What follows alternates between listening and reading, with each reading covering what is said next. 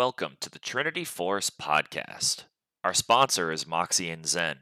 If you head over to moxie and zen dot com slash T-Force and use the code T-Force, you can get twenty percent off of your order on premium, high-quality, and inexpensive boxers. They're made from bamboo to help wick away the sweat, which leaves you feeling fresh. Also, make sure to check out our Patreon, where we have a multitude of different perks. Anyone that signs up for the five dollar tier will receive first dibs on any and all tournaments that we host. We'll send out an early access email so you can be at the front of the line to sign up and get onto the rift. The ten dollar tier will grant you access to special interviews or podcasts that we do. Additionally, ten dollars will grant you one replay review per month from the podcaster of your choice. Just download the replay file and send it to us via email or private Discord message. With the replay review, you'll get the insight and expertise that the podcasters bring, which will help you optimize each phase of the game. The fifteen dollar tier will unlock one live coaching session per month from the podcaster of your choice. Let us know who you'd like to talk to, and we'll set up a way for you to stream your game to them as a member of the podcast walks you through your game. And finally, the fifty dollar tier will grant you a one-time guest spot on the podcast where you will be able to give your input on the show agenda and be live on the podcast with the rest of the Trinity Force crew. The money that we collect from Patreon not only helps keep the lights on, but helps to pay for better equipment and promotional materials. If you have any questions for the crew, shoot us an email at qu- uh, questions at trinity force podcast dot com. You can also head over to our website, w w w dot trinity force network dot com. There you can find a link for our Discord, old episodes, and other Trinity Force Network podcasts. You can also visit our subreddit, r slash tforcenetwork, our Twitter, at tforcenetwork, our YouTube page, youtube.com slash c slash trinityforcepodcast, or on Twitch at twitch.tv slash tforcepodcast. Where we're regularly streaming tournaments, community game nights, other league games the podcasters are playing, and even other games occasionally. Finally, on Tuesday nights, make sure to join us in our Discord at seven fifteen p.m. Eastern Standard Time, where we will be playing and often streaming on Twitch community game night for some fun pre-made games and in-house custom matches. Hey everyone, your host, N A. Eric here. Quick announcement. On the last Saturday of March, the twenty-fifth, we will be partnering with the low-budget L C S, L B L C S, and throwing a tournament. This tournament will be a five v five Summoner's Rift tournament, which will be played in tournament draft style, just like we do in customs on community game nights and in previous tournaments, and will be single elimination. There are no special rules. Whoever wins will face off against the podcasters in a Nemesis draft game. For those of you who do not know, Nemesis draft is when you pick the champions of your opponents rather than yourselves. If it's well received, we might do a whole tournament in the future where every match is Nemesis Draft. This tournament will take place at one p.m. Eastern Time, it will start, on Saturday, March twenty-fifth, and teams will be posted roughly one week before the tournament to afford everyone ample time to get in touch with their teammates, ask questions, and scout the enemy teams. Teams will be created and balanced by the infamous algorithm. Good luck, and we look forward to seeing you on the Rift.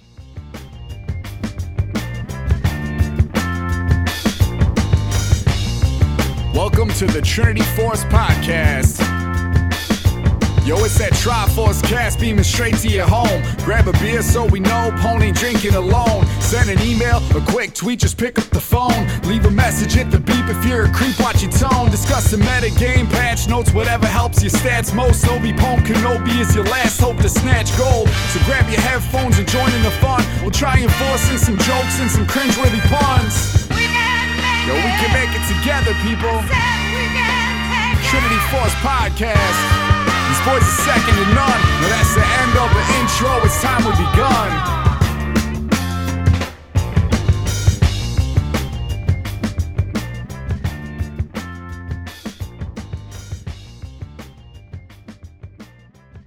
Hello, everyone, and welcome to episode number seven hundred ninety-seven of the Trinity Force podcast. I'm your host, as always, N A. Eric, and tonight we're talking Aurelion Sol. Yes, the champion that has the exact same lore as before, so you don't get to hear me nerd out about his lore, but the champion's gameplay has been completely redone, so we'll talk all about that, as well as the Jarvan buff, which we missed from uh, last patch. It was not in the provisional notes, it was removed from there, but it did end up going through, so we'll talk about that as well.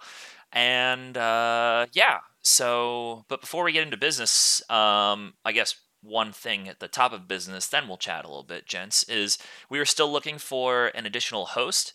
Um, if you are interested in becoming one of us, one of the legendary Trinity Force podcasters, then uh, reach out to me in the Discord server, or you can just email uh, a short audio clip of yourself talking about why you want to join us and one specific patch note that you think is impactful or not impactful, and explain why. We just want to hear how you think about it and why you want to join us. So submit that to questions at trinity force podcast dot com.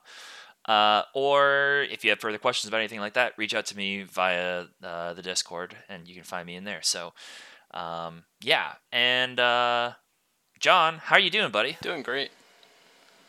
You're back. I am. Are you feeling I'm better? Feeling you were excellent. Out sick. You, are you feeling like you have happy health? Oh, most definitely. Definitely a happy health um, moment over here. Glad to hear it. Glad to hear it. Yeah. What you been up to then in the last like uh, two weeks since we talked to you? Uh, a little league. Uh, been playing a lot of Sekiro. Been enjoying that a lot. Um. Just grinded that a bunch. Also been playing uh, Fallen Order, trying to fig- finally finish that before the uh, the new one comes out. So I've been playing a bunch of different games. Yeah, before before Jedi Survivor. When does that drop? I think it's like middle of March or something like that. Let's see. I remember uh, scheduled to release April twenty-eighth, it says. I don't remember... I didn't. I thought it was in March as well, but I do know that I thought it was planned for like March tenth or something. Whatever. But I've uh, I'm taking the day off whenever that comes out, and I'm just gonna play it. I'm taking the day off. Whenever. Yeah, it might have been March because yeah, I remember it being in March, but they might have pushed it back. But but yeah, I mean yeah. So then I might need to change the out of office on my calendar. For sure. That's I've been enjoying that game a lot. It's a lot uh, more chill than Sekiro, but. I have been enjoying Sekiro a lot. I love the uh, the sword play in that game, and the parrying and deflection feels so good in that game. It's super satisfying too once you get it down and get the patterns down of the bosses and the enemies and stuff. But it feels like a it's super interesting because it feels like a, almost like a rhythm more than anything, like a like playing like a drum or something. When you're playing, because yeah, it's like it's a like lot of back and forth. You're in the flow of battle. Yeah, because it's a lot of like anticipation of their attack, parrying, and then knowing how many times to parry before you attack, and then attacking, but knowing when to stop attacking. But also, there's a lot of attacks where you can't, uh, like parrying it will break your stance really easily and leave you like open to attack. So you have to know when to jump or dodge also. So it doesn't, uh... But then there's very... Like, almost in every situation, parrying is the best option. But you have to know the few circumstances against certain enemies when that's not optimal. So there's a lot of nuance with the different enemies you fight, too. Which can be really frustrating, but also feels great. Sounds a lot like play- Sounds a lot like playing Fiora to me. Yeah, for sure. A lot of dueling. Yeah, a lot of dueling. You got to know when to parry and which direction to parry and who to try and hit with it and which ability are you using it on and, yeah, when to Q, which direction and stuff, but when to flash if you're taking that. Yeah, it sounds like it. But I'm glad you're enjoying that yeah. game.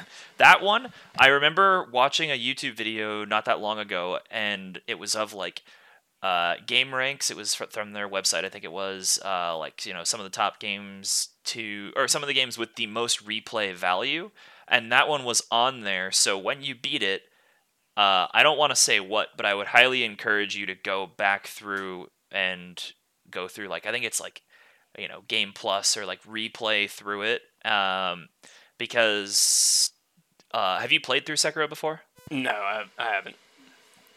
Okay, well, I the only reason I I don't know like what story things change. I believe some th- story things change, but I do know. Have you unlocked a grappling hook yet? Yeah, you get the grappling hook pretty early on.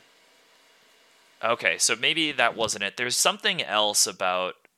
Uh, oh, I remember. I remember what it is. But they. Oh, I, I think it was that they turned the the difficulty down afterwards, so then you can just breeze through it and enjoy the story more and not be worrying constantly about learning the attack patterns of everything.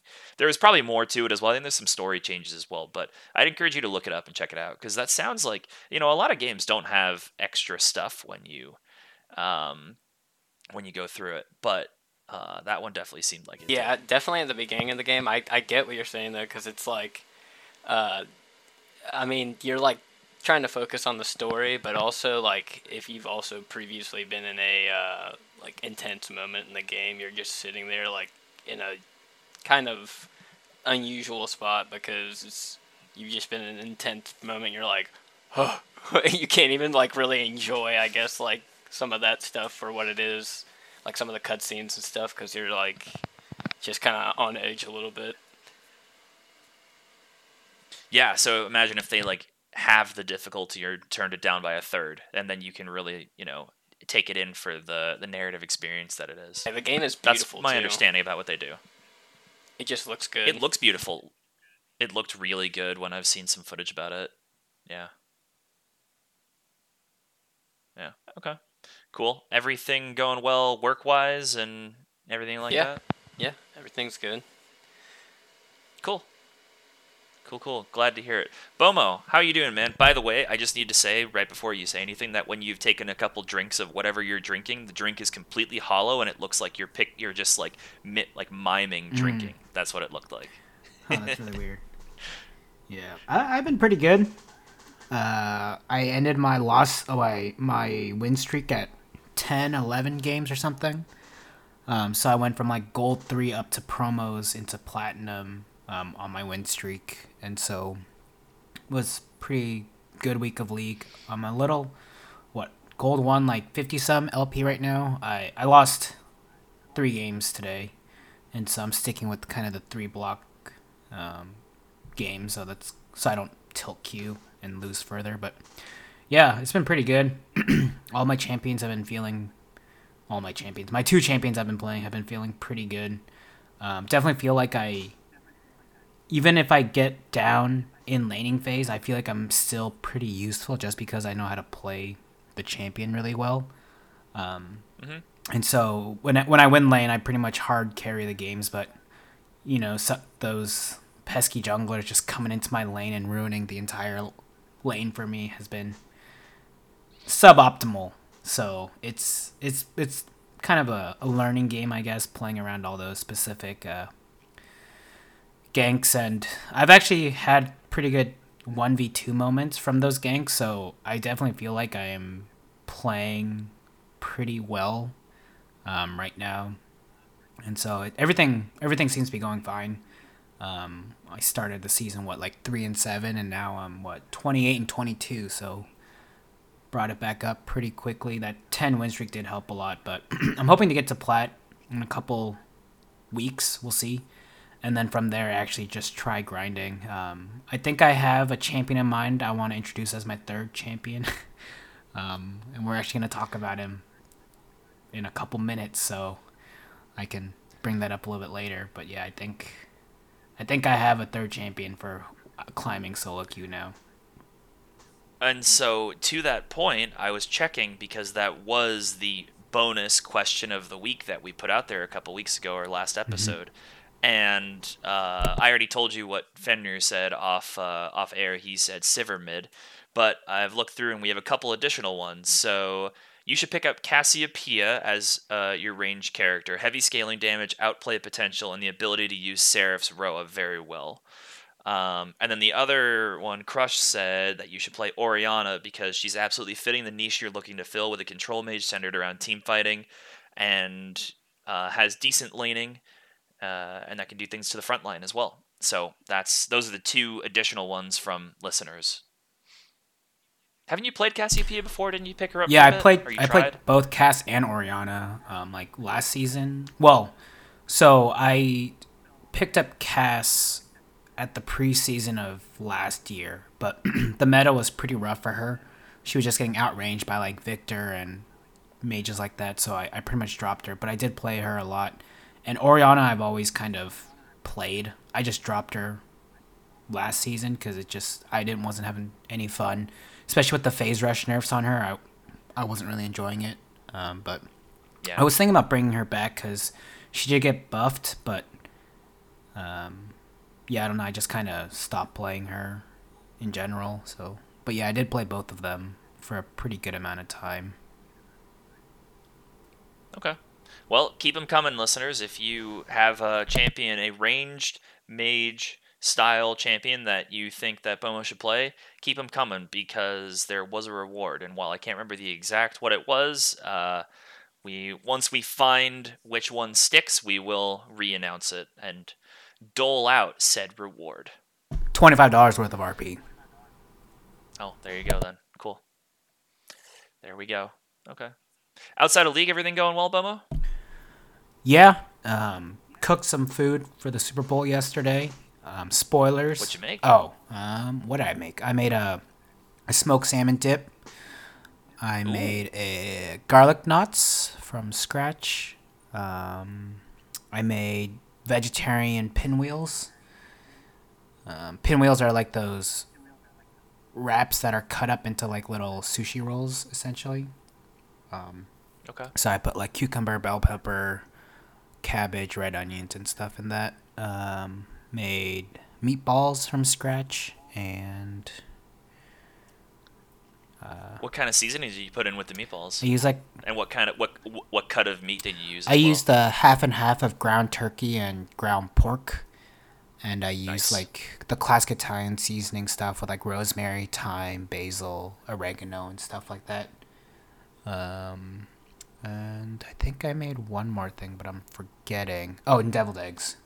So those are a little bit on the healthier side, I guess. So no chicken wings this time, but it was pretty good. Um, yeah. Nice. If you if you like S N L, or if anyone likes S N L and they uh, like uh, wings and stuff with the Super Bowl, in the most recent episode of Saturday Night Live, for those who don't know what S N L is, uh, but when um, oh, what's what's his name? Uh, who's the The main person in The Last of Us show, like, oh my Pedro? God. Pedro Pascal. Yeah, yeah, Pedro Pascal. Yeah, he was the guest mm-hmm. on it. It was great. But there was a, there was a skit where it was um, like Wing Pit or whatever is what they called it. And it was hilarious. Just t- I, it was. I don't even want to give anything away because it just keeps escalating with like wings and sauces, and I, I don't. I don't even want to. I don't want to do anything because I was cracking up at it. So go watch that at all if you want a good chuckle. And I'm sure you can just find that skit itself on YouTube at this point if you don't want to watch the whole episode. But it was a good, good episode overall. Sorry, you were going to talk about the game or something, and you said spoilers. Oh, uh, no. You to ask I, about food. I, we can just talk about food, yeah. I'm fine. I, I don't really care about the two okay. teams anyways. Well, I'm just salty because my team, I feel like, oh, no, yeah, I don't. I won't talk about it. Were there any good commercials? That's what I care about. Uh, the, there's a movie called Cocaine Bear coming out. I saw that commercial. Yeah, that movie looks and sweet. Then... I, I mean, it, okay, it doesn't look that good, but it looks like something I'm going to yeah. enjoy and love. What other commercials were there? Uh, what about Doritos? They do something big every year. I don't remember Doritos commercial at all, I don't think. They probably had one. Mm. A lot of them were not memorable, honestly. Okay. Maybe because I wasn't so invested this year because of the teams that were playing, but yeah, I nothing really stuck with me. The halftime show was okay. John, did you watch? Yeah. Yeah, yeah. I did. I mean, uh, on and off. Any like any? I mean, I didn't watch the entirety of it, every second of it, but sure. Cool. I was playing League while the game was on. I'm not a football guy, so. Cool. Okay. Well, um, dudes, let's talk Azir. So, uh, for those who are not aware, um, Aurelion Sol was reworked. So if you just started playing League in the last week, then you don't know what happened, what Azir was before. But lore stayed exactly the same. Visuals stayed the same as well, except for updating the visuals to accommodate the new abilities because they changed. But other than that, the skins are the same, and people overall really seem to like the way that he looks, and I would agree with that. I think he looks sweet, and his skins are all quite good too. Um, but I'll just run through the abilities, and then we can kind of talk everything Azir here. So um, his new passive is Cosmic Creator. His Azir, Aurelion Sol's damaging abilities against enemies grant him stacks of this new currency called Stardust, which improve each of his abilities. It's not something you have to go pick up, like a Senna soul or a Thresh soul or anything like that. It just appears in your hotbar that you now have Stardust.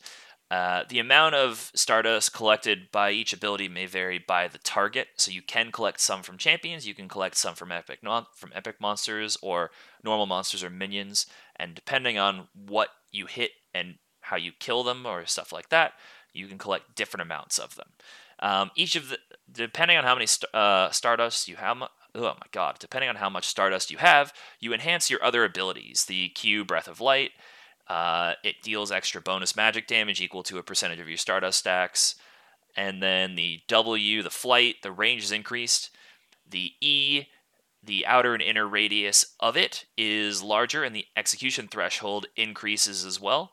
And then the R, uh, effect radius increases as well. So, but all that doesn't mean all that much. Let's get into what the abilities are. So the Breath of Light is his new Q. It used to be a big star that you could slowly, that you would, it would grow as you moved towards where you were going, and then it would detonate, dealing damage and stunning everyone caught within it. But now this is Breath of Light. So no cast time, flat cooldown of three seconds, which I don't even think Uh, goes down with ability haste. I think it's a hard cooldown like a Mumu's Q. Um, and then the range of the ability increases with level. The mana cost also increases per, per ability level, and it goes scales from twenty-two point five to thirty-two point five mana per half second. So this is a channel. And so Aurelion Sol charges for up to three point two five seconds to exhale a beam of starfire is what they're calling it, during which he can steer the beam in any target direction by moving your mouse. Think of Yumi Q is the same thing there. Um, the beam collides with the first enemy hit, revealing them and dealing magic damage every eighth of a second, reduced to fifty percent for other surrounding enemies hit by the beam. And then it can be recast during the duration uh, to stop it. And the recast just stops it. At rank five, the channel duration ends. So it used, it's normally like three seconds that you can channel it for, three point two five seconds. Once you max this ability out, there is no max channel duration. So you can continually spray this ability for as long as you have the mana to do so. For each second that the beam is uh, continually damages the same enemy, it bursts to deal bonus magic damage and grants one Stardust if the target is a champion. So if you're using it on an epic monster, a monster, or a minion, it does not give you any Stardust. The damage based on the target's health ratio is capped again at three hundred against monsters, so you can't do more than three hundred in that burst. Um, and so how much damage does it do, you're thinking? Well, three point seven five to eleven point two five based on level, plus uh, seven point five percent A P. And then the bonus magic damage that it does for every second that you're hitting someone with it, uh, when you're hitting a target with the ability, is twenty to forty based on level, plus forty to eighty flat damage, and an additional forty percent A P, and a small amount, uh, like zero point zero three one percent of your Stardust stack, Stardust stacks, and that's the percentage of your target's maximum health as well. So it's it's really hitting hard. Um, Yeah, I'll just read through all the abilities then, so buckle up. Here is Astral Flight. The second one is W. So this is just Aurelion Sol dashes in target direction. Can't be stopped by being in combat anymore. It just goes for as far as the distance is. Uh, the cooldown is twenty-two, scaling down to sixteen. The mana cost is eighty, scaling up to one hundred. a very short cast time, and the range is a flat twelve hundred, but it goes up by seven point five units per Stardust stack. So as you accrue more Stardust, your Q's doing more damage, and you can fly further overall uh, as the game goes on, which the distance is not modified by the uh, level you put into this ability. So you're purely getting, um, or you're almost, you're almost the almost the only thing you're getting from leveling this ability is the cooldown. But you also get an additional damage modifier on Breath of Light. So when you're flying, you can use your Q, you can use your E, uh, you can even use your R as well. But if you're using your Q, it does additional damage while you're flying. It goes one hundred fourteen to one hundred twenty percent flat damage modifier. So it will increase the flat damage that the ability is doing. Um, yeah, while in flight, he has unobstructed vision, so he can see over all the walls. Just like if, uh, I mean, I'm not even sure what, that'd be like um, Xerath ult in a way. Like you see up further above. Um, that's the same way that you get to see. Breath of Light has no cooldown in the max channel duration, of, and its flat damage is increased. So you can use your Q for much longer, even if you don't have it maxed out while you're flying. Uh, while you're using your Q, though, your dash does slow down, and then he will be knocked off by any immobilizing C C. So if you slow him or damage him, it doesn't do anything. But if you were to stun, silence, I guess not silence, uh, root, or suppress, or anything that would normally stop them from being able to move, this will also get canceled, and then he will stop. Additionally, if he scores a takedown within three seconds of damaging them, uh, then Astral Flight, this W ability's cooldown, will be reset for ninety percent of his total cooldown. Um, those are the first two. Then let's get into his E, Singularity. Very short cast time, sixty to one hundred mana, scaling up with level. Cooldown twelve to ten. Effect radius is a lot of math and square roots and stuff that I'm not going to read, but there's an inner circle and an outer circle as well. Um, so it basically, it does uh, a pulling effect because it's like a dark hole. It's like a black hole. So think Rel Ultimate does the same thing, the Magnet Storm. So enemies will get pulled towards the center of this black hole, and while they're in it, it does damage to them every zero point five seconds, grants sight of the area, and or it deals damage every zero point two five seconds as well. Um, the magic damage per tick is two point five to seven point five plus six point two five percent A P. Um, if you are in the middle and below five percent of your max health plus additional amounts with Stardust stacks, then you are just immediately executed. So that's what the inner does. The inner doesn't do more inherent damage, it looks like. After Singularity ends, Aurelion Sol is granted Stardust for each continuous second that enemy champions were inside it, and a varying amount for enemies that died while within. So if champions and epic monsters die to the Singularity execution, he gets five Stardust. Same with epic monsters. Large mo- large minions and monsters grant three. Small minions and monsters grant one. So he's able to get it from all those. And then finally the ultimate. So the ultimate has two forms. There's a lot of reading here, folks. This is very twenty twenty-three champion. So um, cost one hundred mana. Cooldown is one hundred twenty, scaling down to one hundred seconds. There's no cast time. The target, the range is twelve fifty, so it's pretty long. And um, Aurelion Sol calls down a star after one point two five seconds, which deals magic damage to everyone hit and stuns them. It grants five Uh, Stardust for each enemy champion hit, and the damage is one hundred fifty to three hundred fifty plus sixty-five percent A P. Once he learns this ability and gathers an additional seventy-five Stardust after learning the ability, the his ultimate is transformed into, instead of the Falling Star, into the Sky's Descend.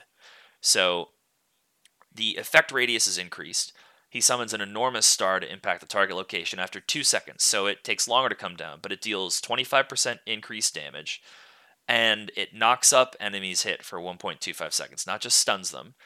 Then the empowered magic damage is one hundred seventy-five, one hundred eighty-seven point five, scaling up to four hundred thirty-seven point five plus eighty-one point two five percent A P.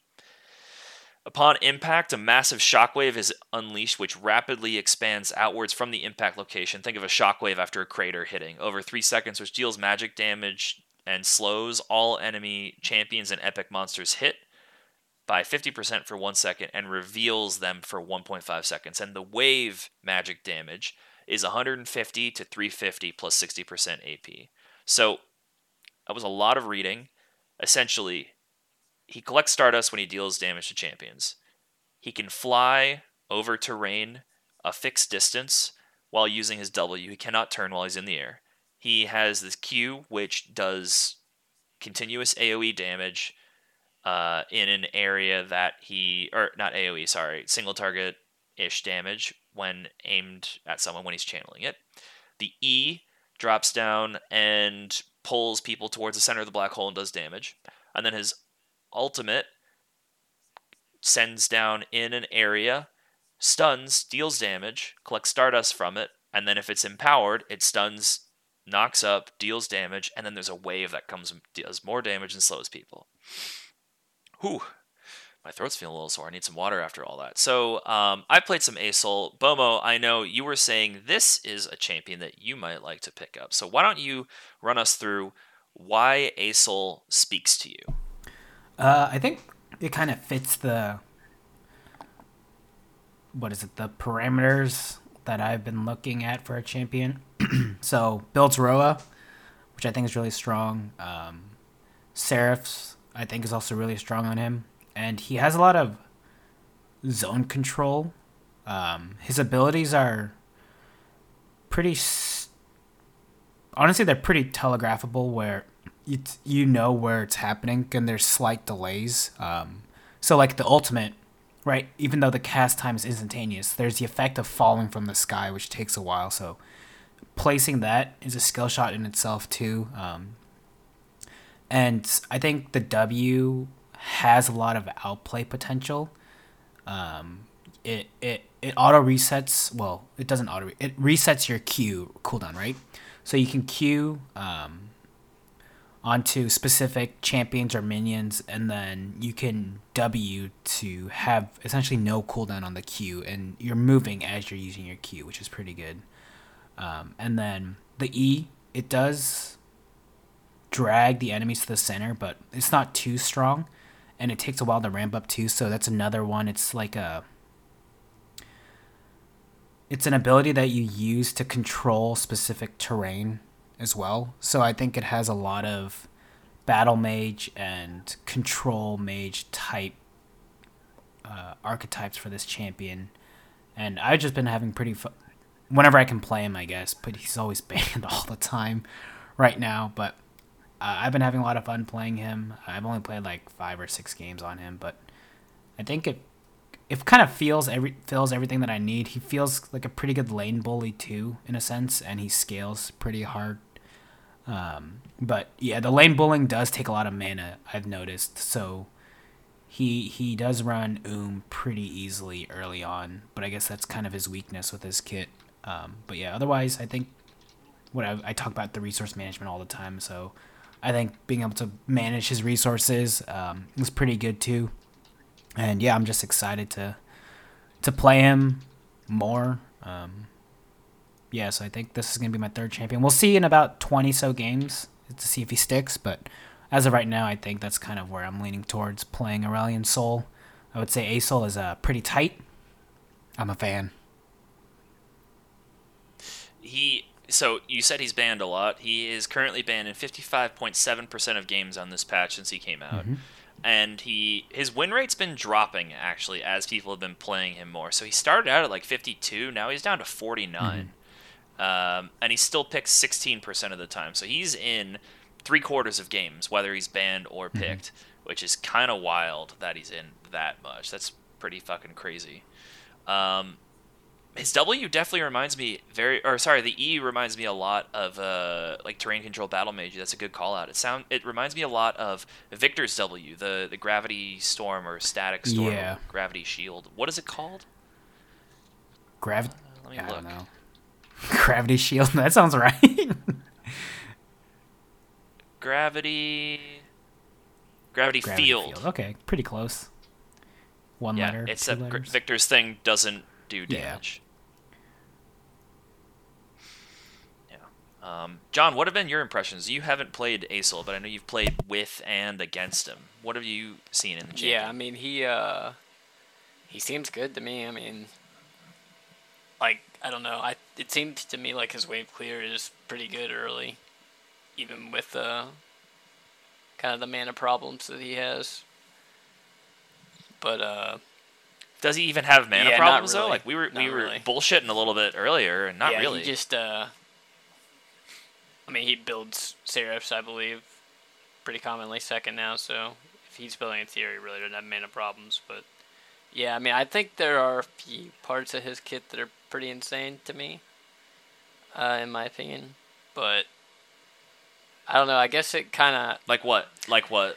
So, like, I guess I, I understand the, the whole scaling thing as far as his uh, abilities and stuff, like, with his passive, but, uh, I don't know. It seems like some parts of it are a little too strong. I don't know. He just seems very strong.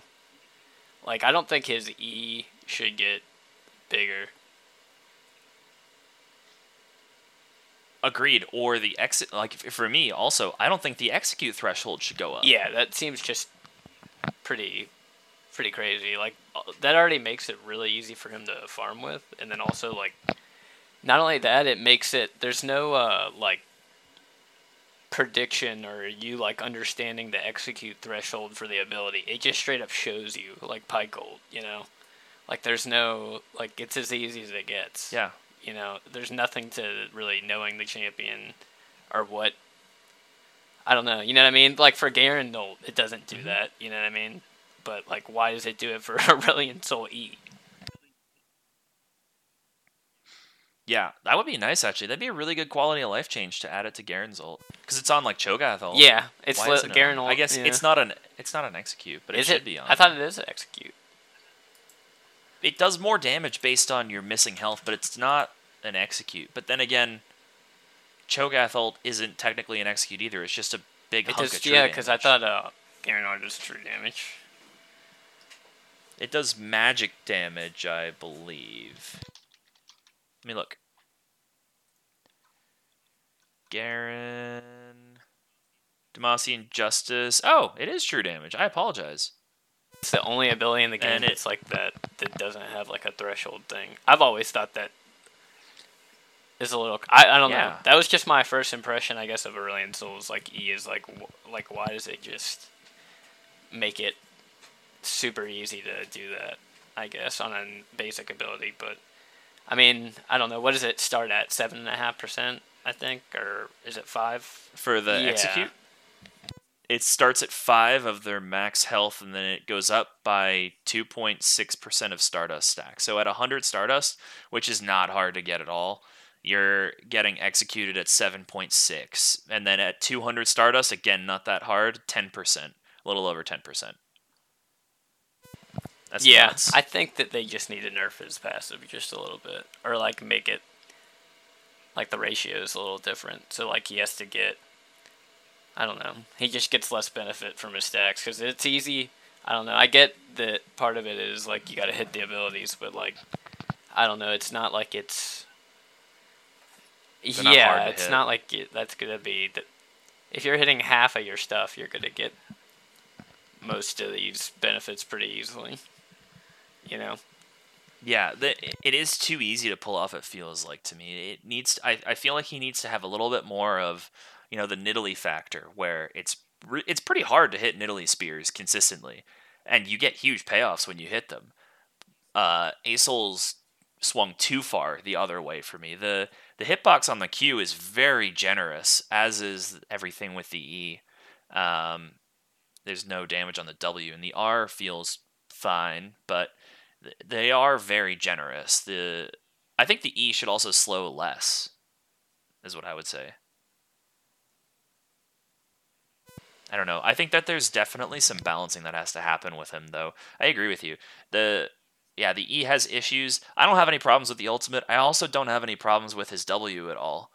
Um, I agree with that. His R and W, I'm fine with. His W, it's like at least he has to get seventy-five stacks, which, like as you already said, is not that hard to get. You know, any normal game, you're gonna get seventy-five Stardust stacks with him. yeah, any nor I mean, it's not it doesn't take that long at all because you collect them so easily, especially if you're using your E to execute minions with your Q. You'll get them. You'll get it pretty quickly. I uh, when I was playing, I had again I was playing against bots, so I would I was at an accelerated rate, but um, I got to seventy-five by the time I was like level eight. I was at like one hundred by the time I was level eight-ish. So that was pretty fast, I will say, but probably I would guess you're getting one hundred by, you know, uh, level ten, level eleven maybe. I don't know. Bomo, how fast are you getting so, Stardust when you're playing? So actually, the the seventy-five Stardust um, for the ultimate, it resets after you cast it. So, so you right. So you need. You need seventy-five just to get the ultimate to the Sky's Descend. But once you use the Sky's Descend, then you need another seventy-five Stardust to get it back again. So it's it's back to its normal ultimate. I don't know if that's clear or not.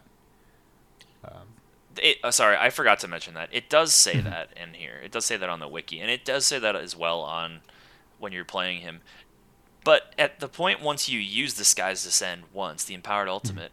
Are you not able to collect enough Stardust in the meantime before your next ultimate? Generally, usually what I've, at least the way I've played it, it's like every other ultimate if you're farming side lanes pretty consistently.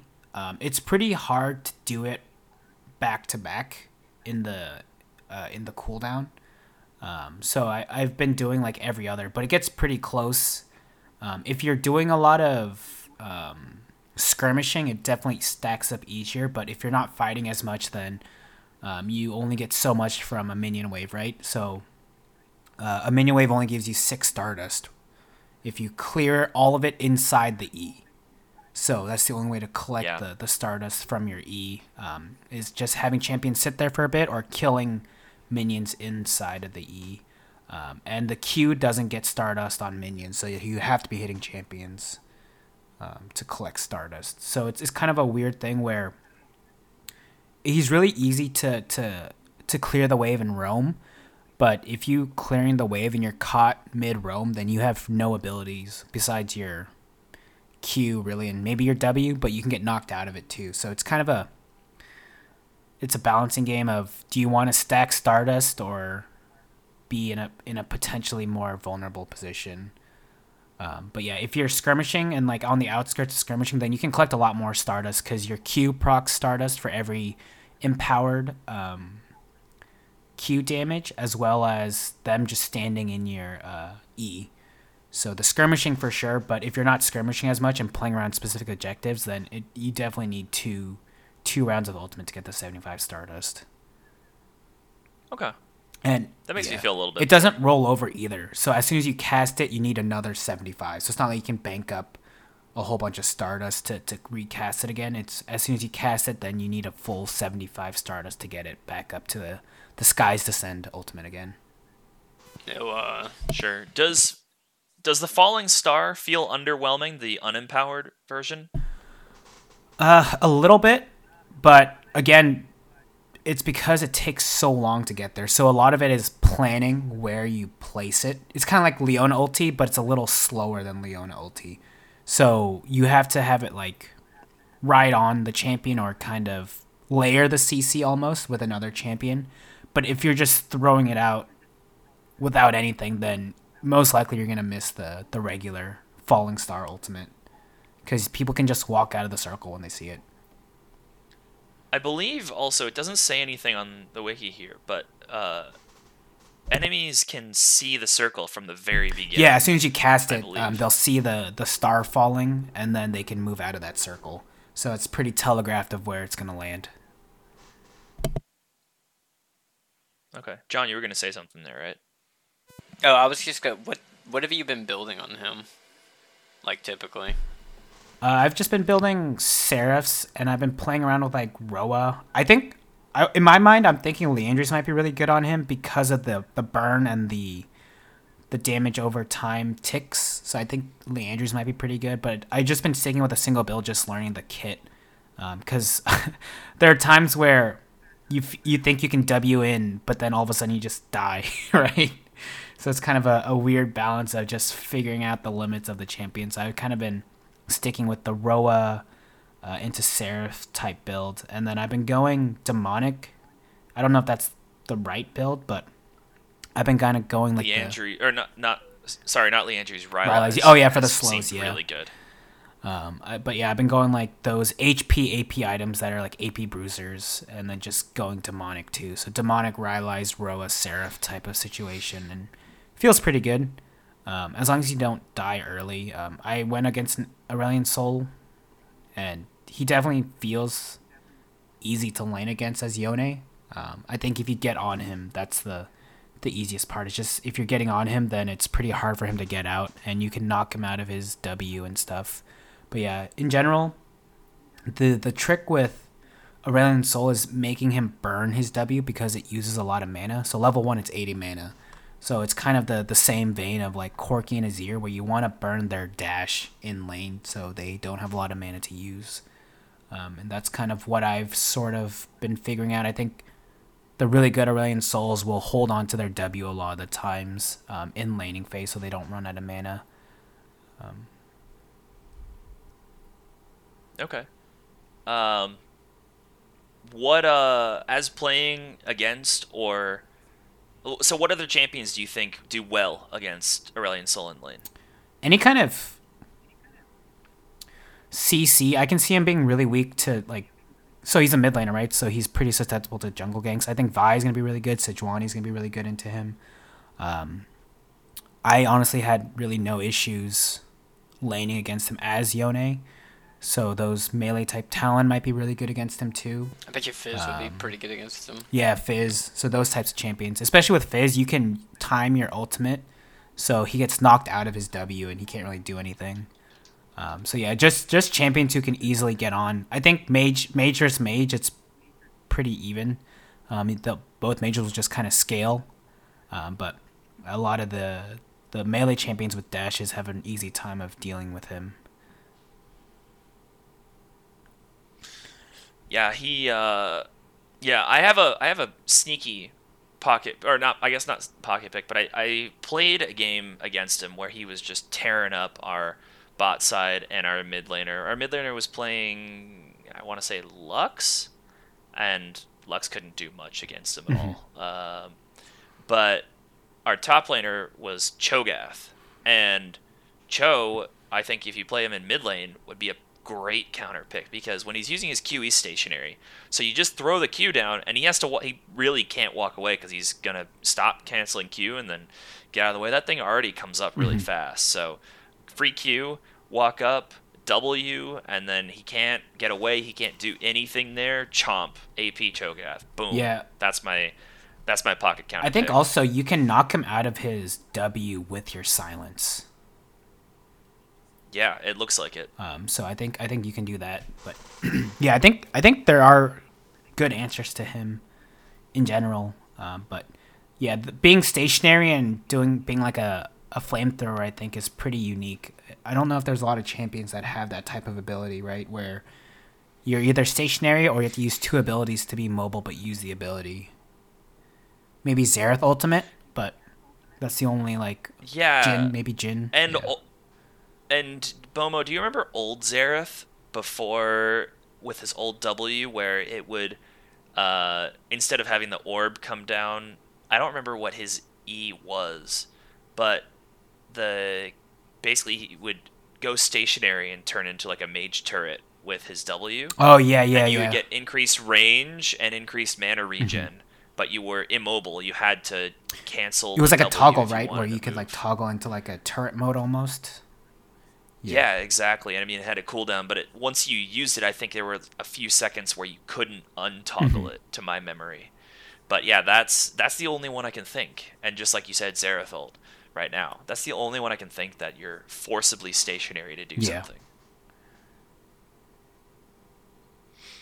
Yeah, and his Q I found surprisingly long range. Yeah, it scales it, I feel with like level two. The range two. Needs to go down a little bit. So it's seven fifty, right? So it's longer than Caitlyn's auto. So it's pretty good. And it goes up to nine twenty. So the range actually gets really, really large. As it's the first max anyways.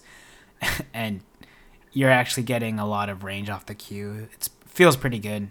especially with uh, being able to kite with Rylai's. So, right, you build Rylai's, and then you're in a fight, and you just W away, and you're just slowly gliding away and hitting Qs on them, and they're chasing you, and they can't do anything. So stuff like that feels pretty good. And you throw good. down an E as well, yeah. and then you can Q, and exactly it. I think oh there God, was so much there belt. was a bug where he could cast every ability in flight, but I don't know if that's intended or not. Um, so right, you can you can use your Q for sure in the flight, and I think you can use E. You can use E. I did it yesterday. Yeah. I don't know if you can use ult. I didn't try. Yeah, you can hit him with the fire yeah. breathing fade away. Yeah, right? Yeah. Which is really cool to see. And I think the resets it are pretty good, too, because it, it makes you want to play up, right, to kind of get those resets on the W. Um, and you can kind of keep chasing. But, yeah, I'm a fan. So, John, if you were facing an Aurelion Sol on the other side, what, uh, I guess, all of this being context agnostic, what sort of jungler would you try to be picking if you have to focus on mid lane? Yeah, so I guess I've actually, like, I mean, I've had that experience several times now. Like, uh, I mean, J four, I just, you know, do my thing, and it just really screws him over. I mean, E Q or your ult just really ruins him. Uh, I've played Rengar jungle into Azir, and I was, I mean, the one game I can remember that matchup, I mean, I was really fed, and I had Duskblade, Essence Reaver I E, and I was just like, Duskblade proc, auto Q, you know, full combo, and it just murders him instantly. So, I don't know. I mean, I don't, like, when he gets super ahead in lane, I mean, he just smashes lane, it seems like.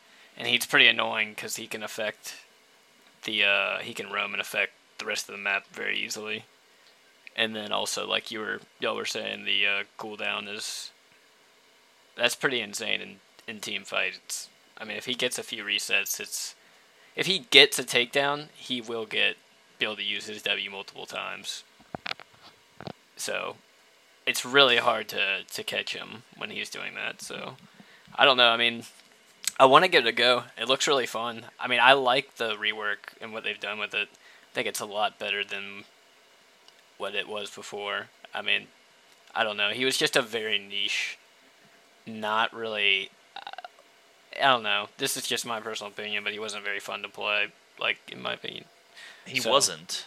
He wasn't even fun to play against either. It was like, yeah, what is this? Like, what, what am I facing here? What is this puzzle of a character? Like, I don't know. But, yeah, I like what they've done with him, for sure. And I think this is a, a fresh, um, a fresh, like, look for him in general. Just makes sense with his kit. Everything looks good.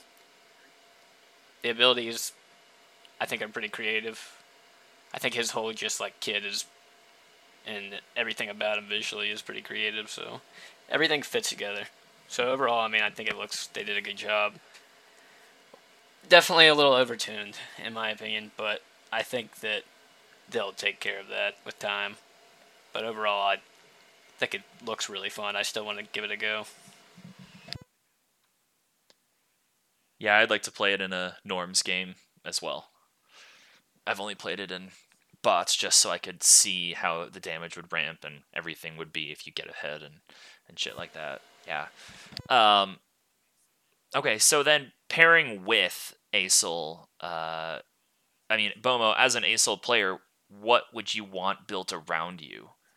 Because he's a carry champion, so no two, no ifs, ands, or buts about that. What would you sort of want to be paired around you to succeed? I think front to back is really good um, with Azir's kit, so I, I found pretty good success with the, actually the champions that counter him, like Vi and Sejuani. I feel like are pretty good uh, on his team as well. Um, you just you just want to create a lot of space right between you and whoever you're killing because your range is so long. Um, you can do a lot of damage from the outside. Um, so I think I think looking for, for tanks or bruisers really in the jungle and top side, bot side doesn't matter too much. Um, whatever is meta, I guess. But yeah, I think the bot lane is pretty irrelevant because it's like, right, you're playing almost like a a scaling mage like Victor and whatnot. So um, you, you just have tools to, to poke them down from further away than a lot of other champions do. And you can control a lot of areas with a lot of his abilities. So just having the champions back you up when you're contesting those choke points on the map with like beefier guys who can frontline for you, you can just stand still and stationary and just kind of hit them with your Q. A lot of disengage I think is really good too. Yeah, for sure. Someone who can give him some peel. Mm-hmm. But I feel like also like when I've in my experience with playing with Asol on my team, it seems like he just smashed. Like I just have prior uh, priority permanently. It seems like like I just always have priority because he can instantly clear wave, and then be wherever. I mean, it's like, and it doesn't cost him too much resources, so that's super nice from a jungler's perspective too, because he can, even if he is scaling, he like just has priority or can get priority very easily. Um, and it just seems like he wins lane a lot. I don't know. It definitely seemed like he had lots of prio against most anything that was in the game. And, yeah. Uh, just instantly be he... there with his W, too. Like, he's just instantly there and always has priority. So, it's usually you have, like, a numbers advantage, I've found. This, I mean, it's just anecdotally, but in my little experience, that's what it's felt like when he's on my team. Yeah, he seems in a way like he's he's kind of a more uh, user-friendly version of Ryze is how I've felt. Because I had a Ryze on my team against Asol, and they felt like they were functioning very similarly, although Ryze has higher burst potential, but has to get up closer for it. Um... And does have larger, does have some better wave clear in general too, although not level one. But he definitely, they felt like they functioned pretty similarly. They're both battle mages though, so that makes sense. Yeah, but uh, yeah. Bomo, to your point of like what to build on him, I meant to mention this too. I, from what I'm seeing here, it's uh, like you were saying, Rod of Ages, but uh, Liandry's too is pretty popular. Like the win rate on it is very good too. But uh, I would definitely give that a whirl if you haven't. Yeah, it just seems like his kit meshes really well with Liandry's, right? You can apply a tick with E, and if they get stuck on there, it just keeps ticking the Liandry's, and same with Q. So all the bonus damage and the burn on top, I think, would be really good. Um, but I, I, I really like the mana and health stacking. Um, but maybe maybe Rod of Ages just doesn't isn't necessary. You could go like Liandry's into Seraphs, um, into some tankier items. Maybe maybe it's a kind of a a two-item mage who, and he just builds full tank afterwards or something like that. That could be pretty interesting too. Seeing like one thing, and I think this is kind of interesting. This is a um, like a decent sample size too. Is uh, starting tier in two pots, mm-hmm. going Liandry's, then Rylai's. And then I guess whenever you get the upgrade for your tier, getting uh, Archangels. I can see that too, yeah. It seems, I think Rylai's would be super good on him, honestly. Mm-hmm. Yeah, the slow is really good because it procs on the Q, right? Um, and as you're Wing away and Qing them, then it's almost impossible for them to catch up. And you can place an E down too. Yeah. Yeah, I think Rylai's is... What do you guys... What do you think about... Uh, Luden's on him, because with the Q you could con- you could proc probably two Luden's in a, like a single normal Q, because as I'm just reading Luden's, dealing ability damage to champions reduces the item's the active cooldown. I think it's like twelve seconds already. Mm-hmm. So what do you think about that potentially? Uh, so with the mythic passive of Luden's is more magic pen. Is that what it is? I believe yeah, so. I'm looking it up right now. Yes. Five magic pen per additional item. I mean, do, do you need magic pen if you're doing percent max health? It never hurts to have I guess it. So. Well, but, what I'm yeah. seeing here is it says, just in terms of mythic, this is just mythic items on him. Like, the best performing items are Rod of Ages, Liandry's, Luden's. Rod of Ages has the highest sample size, and it's picked the most often. Has almost fifty-two percent win rate. Liandry's is second as far as pick rate, and it has almost a fifty-three percent win rate. And then Luden's is third, and it's like fifty-two point seven. So also I don't know. I mean, I don't know what situation you would build, I guess, when they're just really squishy. But... Or they have a lot of upfront burst, and you're not going to get it all off. You know, it honestly much. would be kind of nice, too, because you get the uh, move speed on Luden's would be nice on him, too. And the ability haste is always yeah. nice. Yeah, and so I'm reading... So dealing ability damage against champions reduces the cooldown of it, of the active, but it only increases it by... So it's cooldown by zero point five seconds per champion, up to a maximum of three seconds per cast. So you could get three seconds if you hit multiple champions with it. But if you don't hit, if you only hit one champion, you're only reducing it by half a second. Granted, it has a ten second cooldown, so it's not that big of a deal, but I think that that would be a strong contender um, when eventually Roa gets nerfed. Because it's, it's going to happen, folks. There's no way that it's not. It's defining the mage meta yeah. right now. I mean, I don't know, man. Before they do anything, please just fix Udyr. Please. Udyr's on the chopping block for next patch. Thank you. I... I saw it on uh, the Jarvan main subreddit. I will try and find that so we can see what it was. Just, like, I'm just so tired of seeing it. I really am. They just Halo Blades. Cheesy. I think they're using the other one. The other, the, the tank is what they're Yeah, well, after. the demonic one. Yeah, yeah, I mean...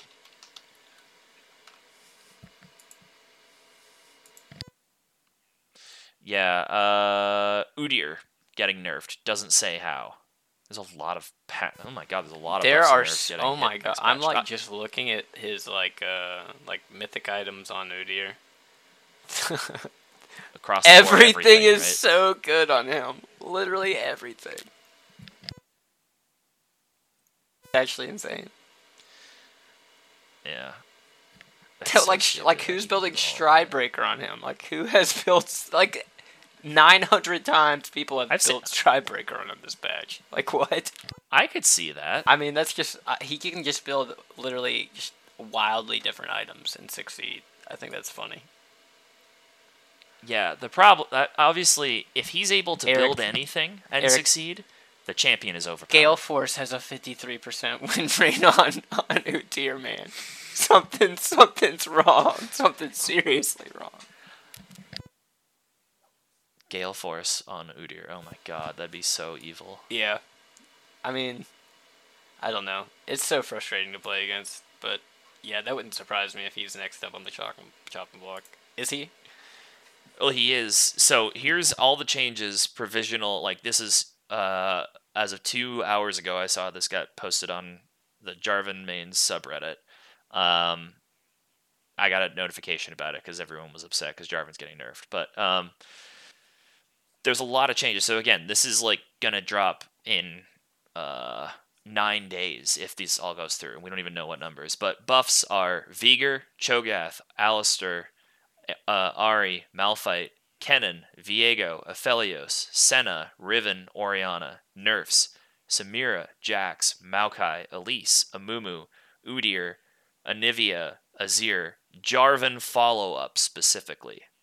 Champion adjustments, Thresh, Max Order. System buffs, Relic Shield and Steel Shoulder Guards. System nerfs, Spell Thief's Edge, Spell, Spectral Sickle, Kill Experience, Kill Comeback Experience, Treasure Hunter, Demonic Embrace Clear Speed. System adjustments, Jungle Sustain slash Clear Speed, Triumph slash Grasp slash Doran Shield.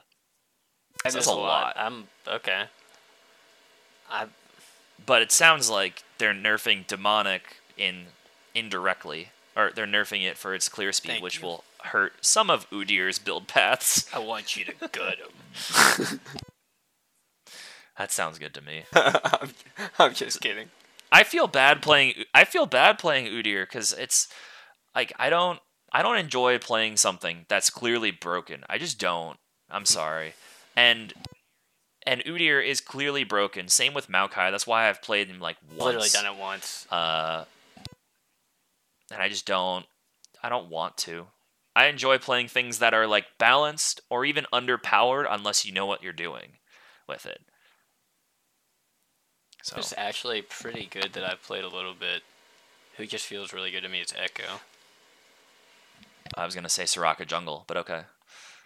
No, Ekko feels great, I think. What's his win rate? Let's see. Ekko, I think it's pretty high. Uh, fifty point six five. He's picked in eight percent of games. I didn't know he was that popular. I think he is just a pretty popular champ. Thanks, Arcane. Makes sense. He still has a... He still has... So, between mid and top, though, or uh, mid and jungle, he's in ten percent of games. I didn't realize that. Hmm. Okay. Um... Anything else that we want to talk about? Oh, guys, have you seen, like, what do you guys think of uh, the Aurelion Sol, like, how they've changed it so the visuals to look? Because obviously the lore hasn't changed, but visually, how do the new abilities look to you? I think they look yeah, sick. Yeah, they look, I mean, as far as the aesthetic, spot on. I think it looks awesome. Bomo, you think so as well? They nailed it. Yeah, I, th- I think all of the, the effects look really cool. Um, and it's like, cool, but they're also pretty clear, right? Um, I think that's yeah. kind of the biggest thing is clarity while also looking cool. Um, so I'm a fan of the rework. Agreed. They all definitely stand out across the different skins as well. He doesn't have very many skins, but they all stand out. But I also think that now he'll get more skins because he'll be more popular, so they'll sell more money. They'll sell more to get more money for Riot, but also... there's not as much to program because they don't have to program these stars interacting with everything like they had to before on the passive of his, passive of his old W. So now they can actually make skins easier for him. And I think that's great. And he actually feels like a, a celestial god now, where before it didn't really feel like it. But now the, the way his kit works, it, it definitely feels really good in in line with like his lore and stuff. Yeah. So being fun to play. Which if you're in... If you agreed, yes, very fun to play. And if you're interested in Runeterra lore at all, League of Legends lore, read uh, stuff about Aurelion Sol, watch Necrit like videos on Aurelion Sol and his interactions and stuff. He's also his voice lines are dark now because they updated his voice lines. They're dark. It's uh he's a dark character, but very cool, very very cool. And he created the world, so it's just sweet to see. So. It's the closest that people can come to playing, literally playing God. But, uh, yeah. All right, so that's Aurelion Sol. Um, we talked about him a little longer than I thought we would have. So let's talk about Jarvan real quick, guys. So Jarvan, we did not include him in last week's patch notes. It wasn't in the provisional notes. They removed it, but then they decided to add it back in. Um, but basically, he got his armor went up by two. His W shield duration went down by one second at all ranks. The shield cooldown went down as well by one second at all ranks, and the but the shield strength uh, went up because it now has a plus seventy percent bonus A D ratio. So building A D now increases the size of the shield, and it lasts for four seconds still. So it lasts a while. Um, There's a reason. I mean, that that alone jumped his win rate up from being forty. I mean, let me look at what it was. So thirteen point one, he had a forty-eight point one four percent win rate. He felt a little bit better than that. I'd put him at like forty-nine to I put him at like fifty for people to know what they're doing. And his pick rate was two percent. Now his pick rate is seven point eight and he went to fifty-two point six two. So he jumped up by four and a half percentage points. That's a huge jump. And he's still not even getting banned either. That's a huge jump in win rate. John, you were talking about it before. Like, how do you think that these buffs feel? For for who? Oh, Jarvan, yeah, for Jarvan. I mean, it feels really good. The games that I've played of him, he feels insane. Like, his W went from being, like, in my opinion, one of the worst Trash. abilities in the game. Just unimpactful, feels terrible to use. I mean, the slow was literally the main thing for it, for me. To feeling great. Like, it actually feels impactful. The shield feels useful. You can actually see it now, you know. But, yeah, I mean, it feels great overall. I think he might be a little overtuned, but, I mean, it's really fun. Yeah, they're nerfing him next patch, so that makes sense. Uh... I didn't know this. The slow scaled with ability level. I was not aware of this. I thought it was always like a flat thirty percent. Didn't know that either. I just know that it's low. I, I, yeah, and I apologize. It's eighty percent bonus A D, not seventy percent bonus A D.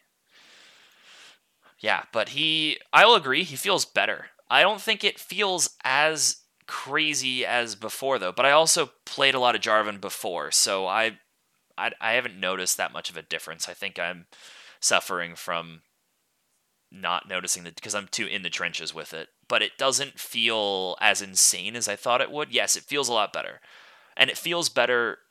Lethality benefited the most, in my opinion. I mean, it, it just did because shield strength went up and it's bonus A D. So, like, building full A D gets the most benefit out of it. Um, and now you have the survivability more, which is what you were lacking when you're playing full, uh, full damage Jarvan. But I will say Bruiser also still feels good because you, for some reason, Bruiser items give a shitload of A D as well. So... my build that I've been going, and I'd love to hear your guys' thoughts on this, is to go... if I'm not going Lethality, I'm going Gore Drinker, Sterak's, Zhonya's third. And the game's usually over by the time I get Zhonya's. Like, just because that... the extra armor, always great. Mana, okay, cool, mana, whatever. Uh, or I guess not mana, sorry, A P, which doesn't do anything for his Q, or his passive, or his R... or the W, but the E has an eighty percent A P ratio, but also then the permastasis. So you can dive in, do a bunch of damage, stasis, and then dive back out, hopefully, or just your te- there's a couple extra seconds where people then have to refocus you uh, while your team is doing shit. So the build that I've been going on him that I feel like just slaps, and I've also been going this on Lee Sin, is uh, Gore Drinker, Black Cleaver. Like, Black Cleaver feels really good to me, and I think that it's... good on him as well, because it gives you, like you were saying, it actually, because they buffed it last patch, it gives you a good bit of A D, health, and ability haste, which J four always loves, and then he can get, he can yep. apply the passive pretty well. Like, if he E Qs, you know, three people, you know, he's already getting a good bit of benefit from it, but, I don't know, I think that even, like, going Gore Drinker. Are you running are you running Conqueror when you're playing him? Yeah, typically. Okay. But yeah, I think going I don't know. I haven't used Sterak's that much, but I don't know. I just feel like it's not that great still. I would almost venture to rather go like Gore Drinker, Black Cleaver, and then build Stopwatch and then start building Zhonya's third.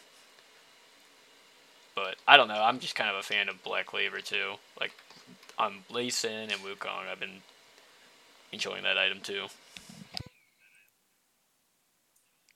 So, I definitely get what you're saying. The reason I think Sterak's is be- uniquely better on him than on basically than most other champs is he gets bonus A D equal to fifty percent of his base. And I think Jarvan has a pretty high base A D ratio. Uh...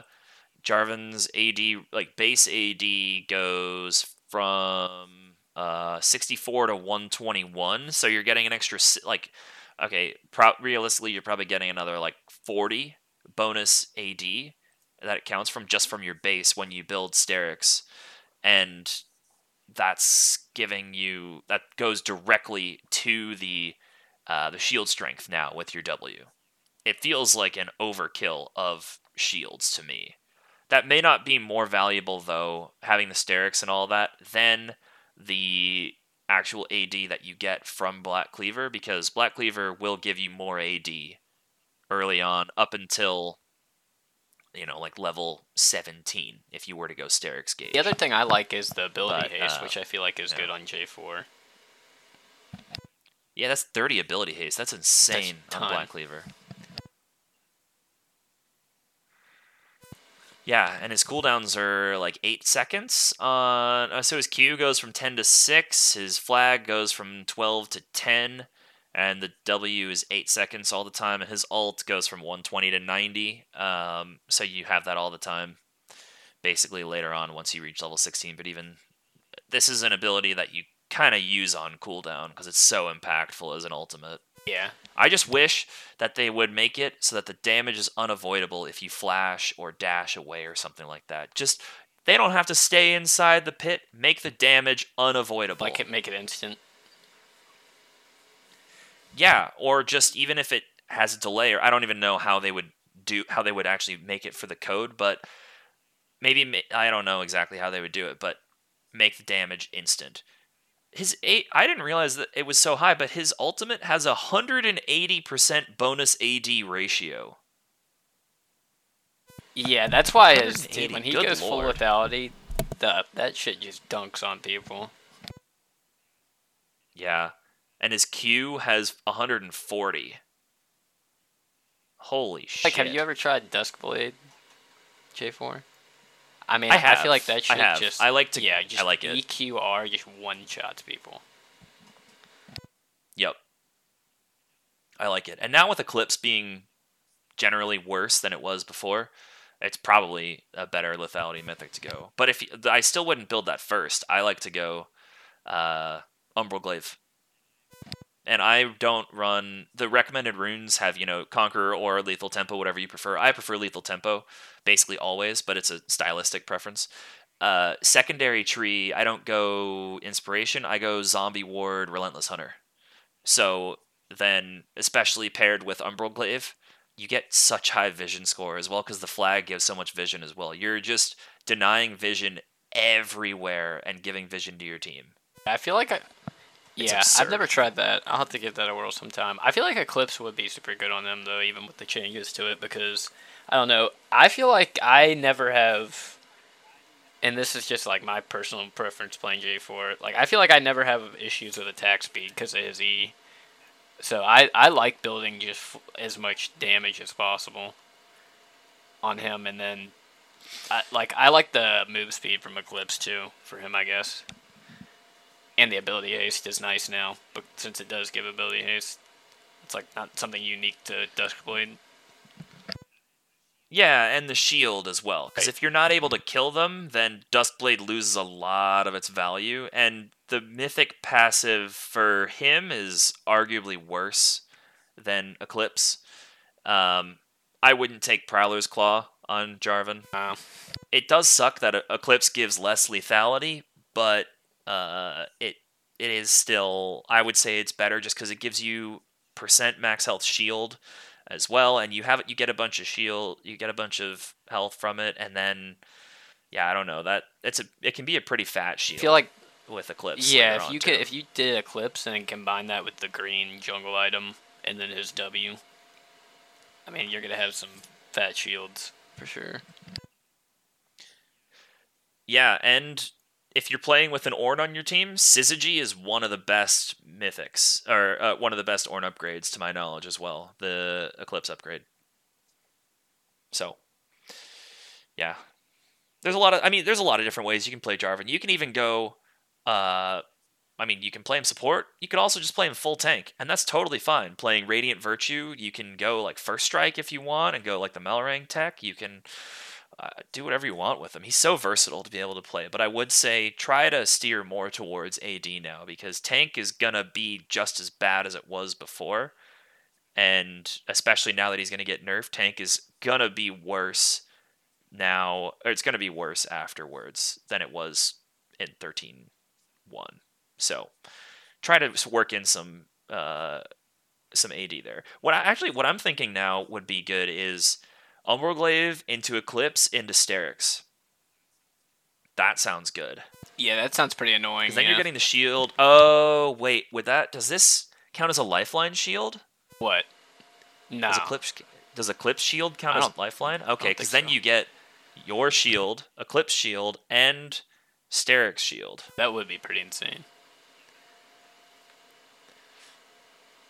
You should I'll try have that. To look, but I don't think it. I don't think it does. Yeah, I'll try that. Maybe we'll play afterwards. Fenrir messaged me and asked if we wanted to play after we're done.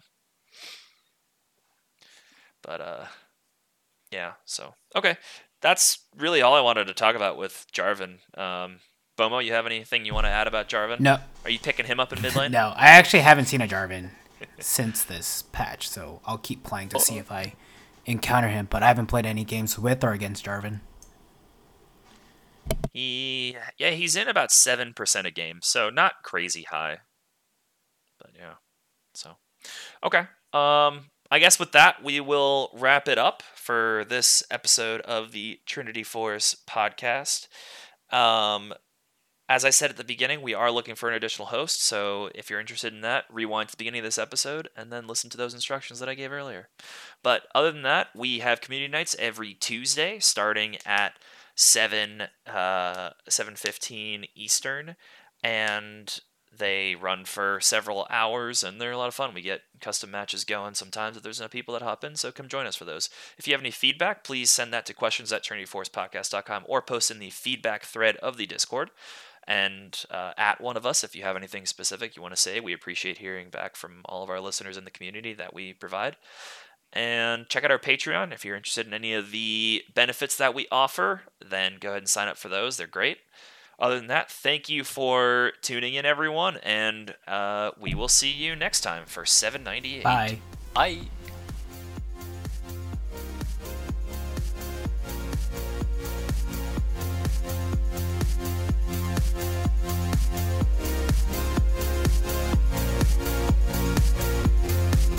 Thanks for listening to our product and being a member of the Trinity Force Network community. If you have a moment, please head over to iTunes and give your favorite show a comment and a rating. If you're so inclined, you can check out all of the other great shows in the network. We've got a wide variety of content from League of Legends to general gaming and role-playing podcasts. If you'd like to follow us on social media, we can be found on Twitter, Facebook, and Reddit under T-Force Network. We've also got a Patreon under that name, where you can support your favorite shows with a small donation each month. Thanks again for listening, and we hope you continue to enjoy all of our podcasts, videos, and the community that we provided.